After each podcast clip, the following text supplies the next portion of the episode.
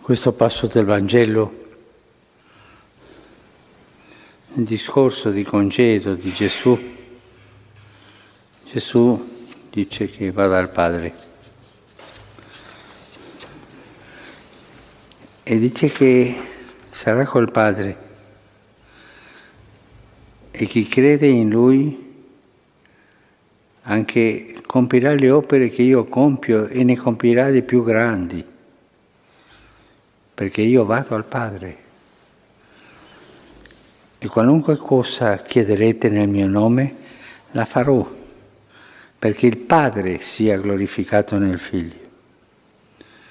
Se mi chiederete qualche cosa nel mio nome, io la farò. Possiamo dire che questo passo del Vangelo di Giovanni è la dichiarazione dell'accesso al Padre. Il Padre è sempre stato presente nella vita di Gesù e Gesù ne parlò. Gesù andava a orare il Padre. E tante volte parlava del Padre come chi ha cura di noi, come ha cura degli uccelli, degli gigli del campo, il Padre. E quando i discepoli gli chiederono di, di imparare a orare, Gesù insegna a orare il Padre, Padre nostro. Sempre va al Padre, ma in questo passo è molto forte e anche come se aprisse le porte della onnipotenza della preghiera. Perché io sono col Padre, voi chiedete che io farò tutto, ma perché il Padre lo farà con me questa fiducia al Padre, fiducia nel Padre, che è capace di fare tutto. Questo coraggio di, preghiare, di pregare, perché per pregare ci vuole coraggio, ci vuole lo stesso coraggio, la stessa franchezza che per predicare, la stessa. Pensiamo al nostro padre Abramo, quando lui, credo che si mercanteggiava con, con Dio, no? Per salvare Sodoma, e se fossero di meno, di meno, di meno. Davvero sapeva negoziare, ma sempre con questo coraggio. Mi, scusa, mi scusa, Signore, ma se, fammi uno sconto, un po' di meno, un po' di meno sempre il coraggio della lotta nella preghiera, perché pregare è lottare, lottare con Dio. E poi Mosè, le due volte che il Signore aveva voluto distruggere il popolo e farlo a lui capo di un altro, Mosè ha detto no, e ha detto no al Padre, con coraggio. Ma se tu vai a pregare così, ah, questa è una mancanza di rispetto. Pregare e andare con Gesù al Padre che ti darà tutto. Coraggio nella preghiera, franchezza nella preghiera, la stessa che ci vuole per la predica. E abbiamo sentito nella prima lettura quel conflitto nei primi tempi della Chiesa, perché i cristiani di origine grechi, greco murmuravano, ma murmuravano, già a quel tempo si faceva questo, si vede che è un'abitudine della Chiesa, murmuravano perché le loro vedove, i loro orfani, non erano ben custoditi, gli apostoli non avevano tempo di tanta cosa. E Pietro illuminato dallo Spirito Santo,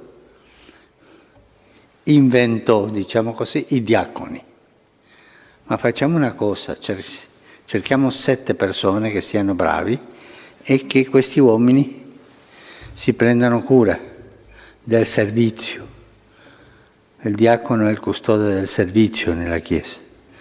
E così questa gente che ha ragione di lamentarsi sia eh, custodita bene nei suoi bisogni. E noi, dice Pietro, l'abbiamo sentito, e noi ci dedicheremo alla preghiera e all'annunzio della parola. Questo è il compito del vescovo, pregare e predicare con questa forza che abbiamo sentito nel Vangelo. Il vescovo è il primo che va dal Padre, con la fiducia che ha dato Gesù, col coraggio, con la parresia, a lottare per il suo popolo. Il primo compito di un vescovo è pregare. Lo disse Petro. E a noi la preghiera è l'annuncio della parola.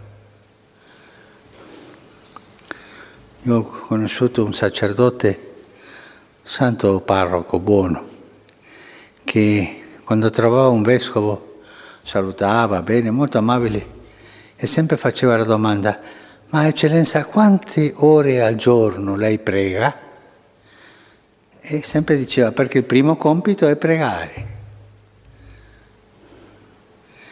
Perché è la preghiera del capo della comunità per la comunità, le intercessioni al Padre perché custodisca il popolo.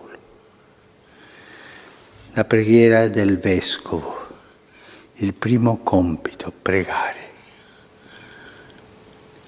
E il popolo vedendo al Vescovo pregare impara a pregare. Perché lo Spirito Santo ci insegna che è Dio che fa la cosa. Noi facciamo pochettino, ma è Lui che fa le cose della Chiesa. E la preghiera è quella che porta avanti la Chiesa.